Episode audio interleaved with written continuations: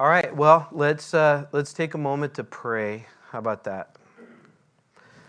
So, Lord, as we hear and see and witness, this is a, an unusual time. And, Lord, we are here for a reason. We are in this phase and this age of the earth and of your plan for a reason, and for such a time as this, you've called us to be your ambassadors and representatives. And Lord, we stand on the shoulders of many of people's blood that they've given for the church.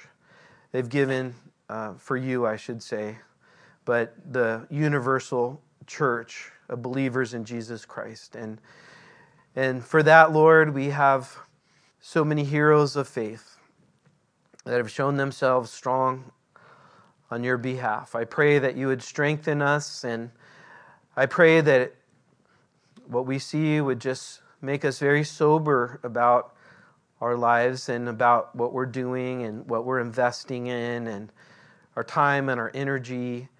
Uh, Lord, forgive us of our complacency, and thank you, Lord, that we do have safety now, and thank you, Lord, that um, we currently have a constitution and that we have the ability to meet. We have freedom. I thank you for that, Lord. And I pray that we would continue to be able to operate like that. But Lord, your will be done. I do pray that the events in Israel would draw the Jews to faith in Christ. I know that's going to happen, as your word tells us. I pray that there'd be many in Israel. I pray for fruitfulness for the ministry of Pastor Brian as he ministers there. I pray for protection and safety. I pray for the Armenians. I pray that they'd call out to you, Lord, that you would be their Savior, that you would be their physical Savior as well as their spiritual Savior. I pray that you would protect them. I pray that there'd be divine intervention as you have always done with the Jews. I pray uh, for, for their faith to emerge through this. I pray, Lord, for us. You tell us to weep with those who weep and rejoice with those who rejoice. So we we weep with them, Lord. And we ask that you would move. Help us to not get caught up in the evil, but return evil with good. And help us, Lord, to be led by the Spirit in these times. We pray this in Jesus' name. Amen. Amen. Okay, so we are actually going to get into the Word tonight, and I think it's very appropriate for what we've been talking about. We're going to be in First Corinthians chapter twelve.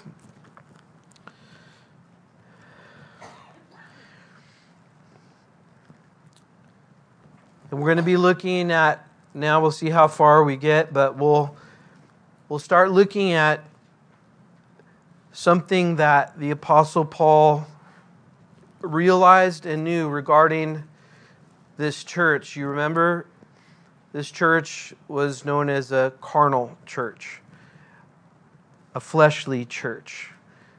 This was a church that was driven by their own desires. They were selfish, self-centered, prideful, confident in themselves, not dependent on God. They had trouble with sexual immorality. They had trouble with suing one another. They had trouble with divisions and strife and Christian liberties they were using. Although they had knowledge, their knowledge made them proud. They weren't loving one another. They were trampling over one another. At communion, they were cutting in line, so they got all the food, so somebody else didn't get all the food. I was watching you guys on our chili cook-off to see who was doing that. Thankfully, everybody was good, taking your turns, so it's good to know that. But now in uh, chapter twelve, notice what Paul says in verse one. He says, "Now concerning spiritual gifts, brethren, I do not want you to be ignorant." Now, it's interesting that he would address this. When he says now concerning, he's starting a new topic. That's something that we've seen him say, a phrase he said, has been saying when he's starting a new topic, but he's probably answering a question that they had as well. And when they're carnal, that means they're they're fleshly. So now, imagine doing spiritual things in a fleshly manner. Seems kind of weird, right? But that's why he's saying, look, I don't want you to be ignorant. When it says spiritual gifts, you might notice gifts is in italics in your Bible because that wasn't there original, originally. It should say, I don't want you to be ignorant of spirituals or of spiritual things.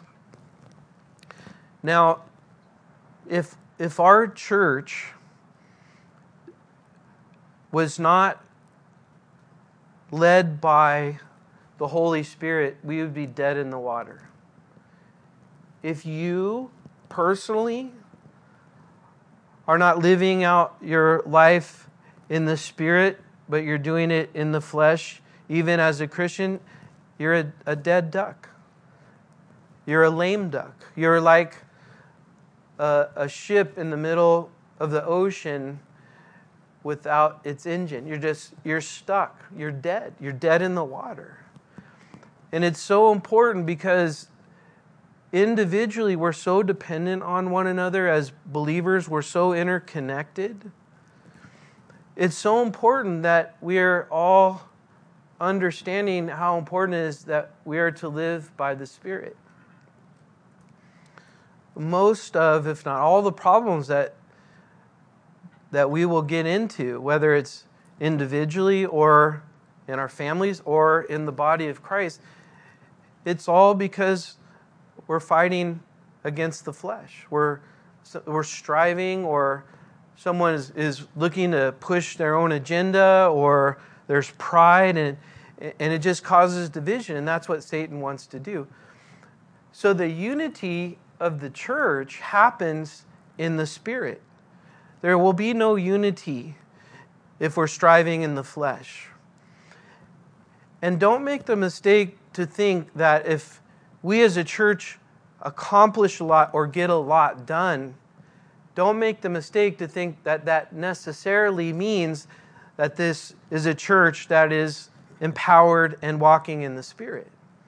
Because it is possible to accomplish a lot in the flesh, in the church, and say it's led by the Spirit, but in reality, it's man's work, and it's being labeled a work of God. And that's something that is common in the Bible. So it's important to me, it's important to the leadership here, it's important to you that we are all led by the Spirit. Otherwise, we're dead in the water. Otherwise, we will not be able to stand against the wiles of the devil. Otherwise, we will implode from inside out. That's what Satan wants. So that's why Paul now gets to the point where he's saying, hey, look, I've been addressing all these issues, and now you, you need to understand it, it all comes back to this issue. And that's the divisions that are happening are because you are not led by the Spirit. So the way Paul talks about this suggests that this was something that he talked about when he was there. And yet it is so easy to know about the things of the Spirit, but then not to actually walk in the things of the Spirit. The things of the Spirit is the only way a church can flourish, and the only way an individual can flourish. And so we all individually have to ask ourselves, are we walking and living in the power of the Holy Spirit? Do we even know what that means? It's common for somebody to, I like to compare it to running on fumes. So they're not filled with the Holy Spirit, but they're running on some experience that they've had in the past with God. And because of that, they're just kind of sputtering along. There's no joy. There's no peace. Most importantly, there's no love. It's just a fleshly striving and something that's no different than the world. And that when a church gets like that, it's dead in the water. It's just existing. It's just, uh, like I said before, it's like a, a ship with an engine that's not running.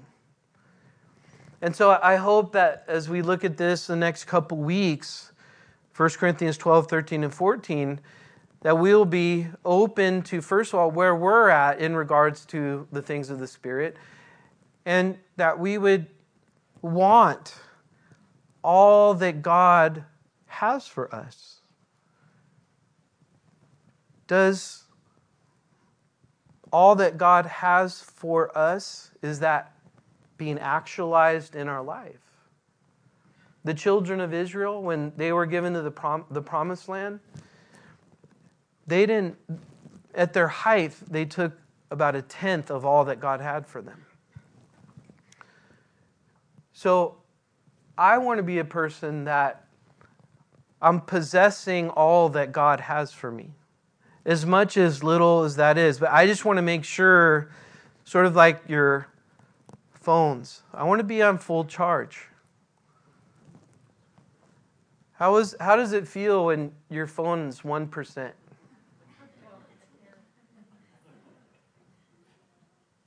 You panic. Imagine if you're, right now your phone's on one percent. That's all you're thinking about right now. Because it's so important to you. But how about the Spirit? You on, are you a one percenter on the Spirit? You want to be full charge. Do some of you, when you're like, you get down to ninety, you plug it in, because it's like, you want one hundred. You want triple digit. So Paul's saying, hey, I don't want you to be ignorant. So there, part of this is just understanding, having knowledge, having the information about it. And they had the information because he, he's talking about things that they would have known. So they had the information, so somehow they they got in the flesh, even though they had the information. So notice this in verse two, he says, you know that you were Gentiles, carried away to these dumb idols, however you were led. He's comparing their past to help them remember and understand that following the Spirit of Christ is different than the past, and you can't bring your past ways of following pagan gods into your new relationship with God. And he, he's saying they were led. And notice the, the word, they are carried away. And they were led. That suggests a certain power. They were carried away, right? So that says that there's something carrying them, some force moving them, and they were led. So the way that they worshiped these false idols, that they had a, a certain power behind it that was leading them to do that. And, and Paul is saying, don't do what you were doing before now and carry that over into your new relationship with God. So that That's like us when we try to live our Christian life according to our understanding of things that have worked for us in the past. Maybe we're, uh, we've went through school and we had a certain way we got through school, or a certain way we climbed up the corporate ladder, or a certain way we tackled problems and things in life. And he, he's saying you, you can't substitute something of the world for the Holy Spirit. Don't have any substitutes. Fully and completely allow the Holy Spirit to direct and dictate your life. So in verse three, he says, therefore, I make known to you. So I want you to know this now. You're ignorant about this now. I want to tell you something. That no one speaking by the Spirit, that's the Holy Spirit of God, calls Jesus accursed. And no one can say that Jesus is Lord except by the Holy Spirit. So what does that mean? So he's giving them sort of a test in their worship. He's giving them a, a principle. And the, the principle is when the Holy Spirit is working and active in one's life, it's going to glorify Jesus. It's going to give Jesus praise, adoration, accolades. It's going to lead us to depend on Him, to trust Him, to glorify Him. And within your personal walk or in your corporate worship, if that's not happening, then that's not the Holy Spirit.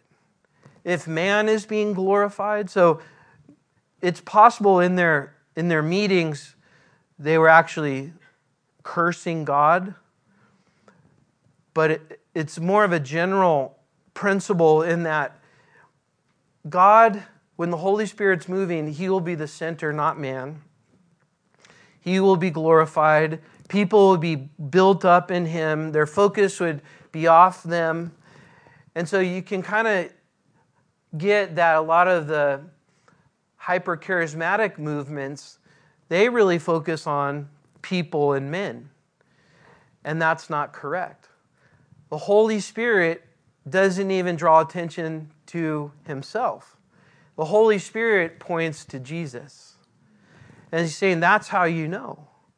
And if the Holy Spirit's working, not only will He be glorified and you won't be accursing Him, or you won't be doing things that are ridiculous and make Him look terrible, like that movement of barking like animals and flopping around like a fish on the ground and things like that, but also that you'll give Him the lordship or the headship over what's going on. So So it basically is a, a, a thing that's controlled by God and glorify, glor, glorifying God. There's no substitutes. Be careful of calling something the Holy Spirit when it's really just your own thing. In order for the Holy Spirit to work, which is normal and natural, it's not something we have to whip up and do some extra stuff. stuff. That's what God wants to do in the believer's life normally. It's not an extra thing, it's a normal thing. So make sure you're, you're not supplanting the Holy Spirit by embracing other things that are doing what the Holy Spirit should be doing. So that can mean programs that a lot of times churches bring in programs and they're relying on the program to accomplish something in the church instead of the Holy Spirit. It could be a, a building campaign where you're trusting in people when you plead with them enough to give enough money so that you can build a building. It could be um, saying that we trust in the Holy Spirit, but now you're going into worldly philosophies and ideologies to try to explain the gospel to people and things like that. And you start to understand that, you'll be able to pick them out. You'll be, see, you'll be able to see a lot of these things going on. So then he says in verse four, he says, there are diversities of gifts, but the same Spirit, Holy Spirit. So that's very helpful because what we're learning is that when the Holy Spirit is working in an individual's life, it's not going to look the same in another individual's life. There's diversity, but then that diversity has a unity to it. And that's the beauty of the body of Christ. The body of Christ is alive when the people are alive. The people are alive when the Holy Spirit is surrendered to, and the Holy Spirit is working, empowering that individual. And that individual then is exercising what God has given that individual. What is he calling what God gives to an individual? Notice that in verse four. Diversities of what? Gifts. That sounds good, right? A gift. That means when you and I got saved, not only are we written in the Lamb's Book of Life, our sins are forgiven, and all that goes with that, but then he says, here's a gift for you as you live your life on earth. And that gift, that word gift, is charisma, where we get the word grace. That means God gave you a gift of His grace. Something special for you individually and me individually. Something that's unique to me, although there are different categories of gifts.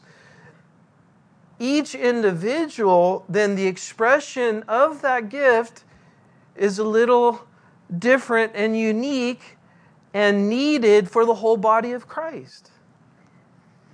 So let's take a moment to travel to First Peter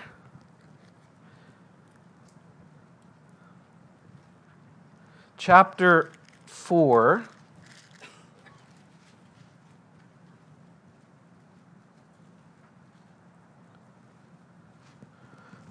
This will be very helpful for us.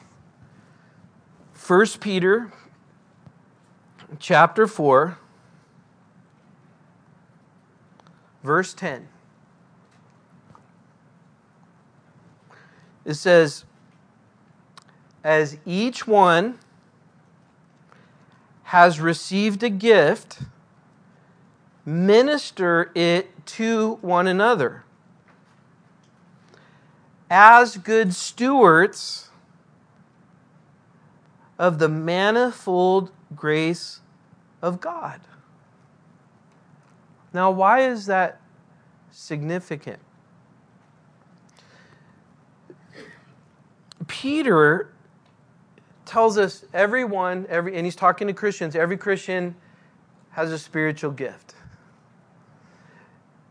And this spiritual gift that we have is the most exciting thing about being a Christian on earth for us. The gift that he that we have, he tells us the purpose of it is to minister it to one another. That means our gifts that God gives us are primarily to be used in the body of Christ. Our gifts are given to us by God so that we will be good stewards. That means we take care of them. And as we do that, and how do we take care of them? We use them. And as we use them, other people are blessed, edified, and built up in their faith because of our exercising of our gift. Now, here's what's amazing.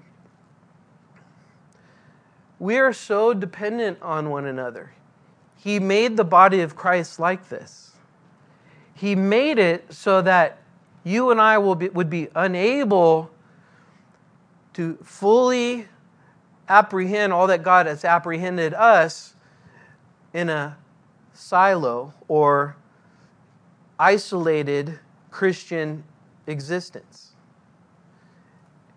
Whenever we sense a desire to isolate ourselves or to withdraw from the body of Christ, you have to know that's Satan doing that. He wants to isolate us. Because when we become isolated, then we're not building up the body of Christ. So that's one thing. Other people are going to lose out because of our selfishness to withdraw from the body of Christ. And ourselves personally will never grow into the full believer that God wants us to be. So we have a responsibility to use that gift. And at this point, a lot of times, people will say, I don't know what my gift is. And you, you know what? If you do something in the body of Christ, you'll discover what your gift is. If you're waiting to be zapped with a lightning bolt of His gift explanation to you, you won't find your gift. When we get saved, we all have the gift of serving God. So serve God. And don't care about what it is. And as you serve God, you'll be able to uh, discover the things that you seem to really ignite in, really launch. There's something you start doing, and it's just, you start launching. You're like, oh, I just love that. This is great. That probably is your gift. And then you'll start seeing fruit from it. So the, the main thing is to know, here's uh, to remove the ignorance, is to know if you're a Christian, you've been given a gift for the body of Christ. So in a, in a way, you're God's gift to the body of Christ. And to use that gift then is to build up the body of Christ. Now notice something interesting in, in First Peter that will really blow you away. It blows me away at least. He says these gifts that we've received were to minister it to one another as good stewards of the what? The manifold grace of God. So what is your gift? So your, your gift that God has given you, and it's a gift, which means He gave it to you for free, and it's really great. It's not a white elephant gift. It's because He loves you so much. He's like, I'm going to give you that gift, and I can't wait to see you use that gift. And I can't wait to see you blessed by using that gift. But He says the gift is the manifold grace of God. What does that mean? Manifold means multifaceted, multicolored, something that is has so many dimensions and so many facets to it. So you can think of, the way I like to think of it is like a diamond. So He's saying, when the ultimate display of God's grace was on the cross. That's where you and I go to understand and know the love of Christ towards us. So He demonstrated His love for us. That's where He demonstrated it, fully and completely.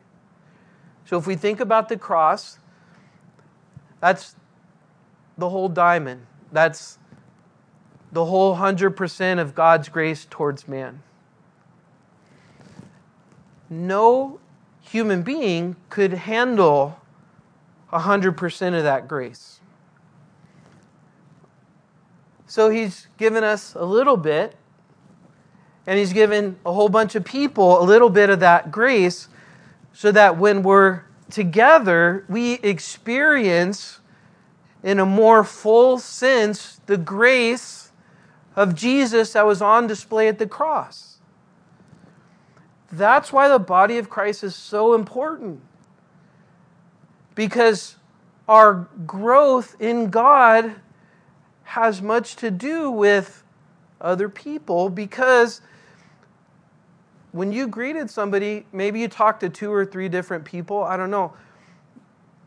But each one, you get to understand a, a different part of God's grace. because each one of us uniquely manifests that through our personality and through the gift mix that we each have.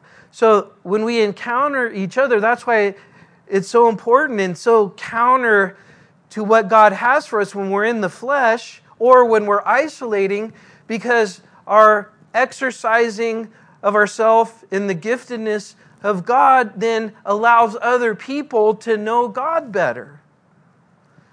Because we're seeing Him at a different angle or understanding Him, how He works through somebody else's life. And that that's that's the fun thing about being a part of a body of Christ. And that's also the hard thing, is when somebody is living in the flesh, when they're carnal. Because then it becomes a complete opposite of building up the body of Christ. It becomes very discouraging. And it, it, it can put a wet blanket on the things of God and the working of God. And there's a lot of discussion and talk of how come we don't see the miracles like we see in the Bible? How come we don't see some of those things? I, there might be a lot of different reasons, but I do think that we would see more if we would allow God to use us and we would submit ourselves and surrender ourselves to God appropriately. I believe we would see more of the power and the working of the Holy Spirit, because the Bible tells us we can quench the Spirit and we can grieve the Spirit. So there are things that we can do that will actually cause us to be fleshly. And we don't want a church that's just carnal, fleshly people, because that's a dead, unfruitful church. And let's face it, we're all human. None of us are always walking in the Spirit. But I do believe and think, as we prioritize God in our life, that He will have more control over our life, that we will be walking in the Spirit. And that is absolutely necessary for a church to survive and flourish and fulfill the purposes that God has for our church. So, like Paul, uh, a pastor or a leader or somebody, and they can say these things till they're blue in the face, but at some point we all have to say, I'm going to submit to the power of the Holy Spirit. I'm going to be led by the Spirit. And we can even ask to be filled with the Spirit. The Bible says to be filled with the Holy Spirit. And when it says that, it means to be constantly filled with the Holy Spirit. And when we think about that, a lot of times we think, oh, I hope God pours more in me. But it doesn't necessarily mean that. It means that God will have more control over me. Because when we get saved, we have the full Holy Spirit. We're completely indwelt by the power of the Holy Spirit. We don't just get a little bit, and then as we go and get more mature in our faith, He puts a little bit more in. We have a full tank. But if we have a full tank, we have to then decide not to be led by the flesh, but then sur- surrender and submit to the Holy Spirit. And we will start to experience the empowering of the Holy Spirit. And so we're just going to finish right here, but the Bible does tell us that it's possible to have an experience with the Holy Spirit after we've been saved, what some people call the baptism of the Holy Spirit. And that means an empowering of the Holy Spirit for service. This is what I believe Jesus was referring to when He would talk about living water will flow from you. Empowering torrents of living water. And I believe that's what we need. I believe that's what I need. I believe what, that's what our fellowship needs. We are going to have quite a ride in two thousand twenty-four. It's going to be crazy. And God keeps telling me, don't listen to all the noise, but follow the Holy Spirit. And I think that is absolutely vital for our church. Don't allow the things of the world to get us all caught up in the flesh, because that's what Satan wants. As we surrender our life to the empowering of the Holy Spirit, God will bring about much fruit in your life and in this body. And the Bible tells us churches are going to be drying up. They're going to be stale and dead and worldly. And we can't let that happen here. And so let's pray and ask that what we just talked about, that that, that we would just surrender ourselves and allow the Holy Spirit to have free reign over our life. Sound good? All right. Let's pray. Heavenly Father, we thank you for this evening. We thank you for your word. And as we sit here today, Lord, we know that there is a sovereign plan that is being worked out, and that has been working, working out. And Lord, we don't know how close we are, but it sure seems like we are close. And it's not wrong to think that. And you tell us to look up, for our redemption draws near. You tell us to live in such a way where we're waiting for your return, but not in a way, Lord, where we're not doing anything, but just the opposite, where we're active in our faith because we believe you are coming soon. And so as we pray, Lord, come quickly, Maranatha, at the same time we pray that if it's a hundred thousand more years, that our lives would make a difference in our time, that it would mean fruit from our labor. And we know the only way that can happen is the empowering of the Holy Spirit. And so as a church body, we ask for that now. We pray for a baptism of the Holy Spirit. And we pray that as we do that, we would be obedient to the Holy Spirit. Fill us to the full with your love. Strengthen us in our inner persons, that we may know the love of Christ, which passes knowledge. Be with Pastor Brian. Be with the Armenians. Be with the Jews. And be with those also who are Muslim, who don't know you. Turn them to you now, Lord, we ask. In Jesus' name, amen. All right, God bless you guys. Have a great night. I'm glad you guys came. And Lord willing, we'll see you on Sunday.